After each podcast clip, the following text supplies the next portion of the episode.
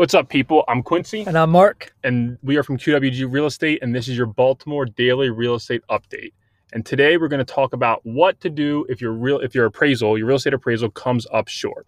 Right. So there are two main things that you can do from the buyer side.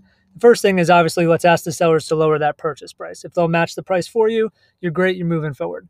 The second option you have as the buyer is to terminate the contract of sale with a sidebar of maybe bringing some extra money, but that would be a unique situation. Right. Ask them to lower the price or terminate the contract if they choose not to. Gotcha. And from the seller side, the only thing I would say is before you make that hard nosed decision to cancel that contract to sale, just again do the math on your mortgage payment. If that house sits on the market for another month or two, how much is your mortgage payment? How low is the appraisal? You might find out that it's basically the same. So you're better off lowering the price. So again, this is Quincy and Mark.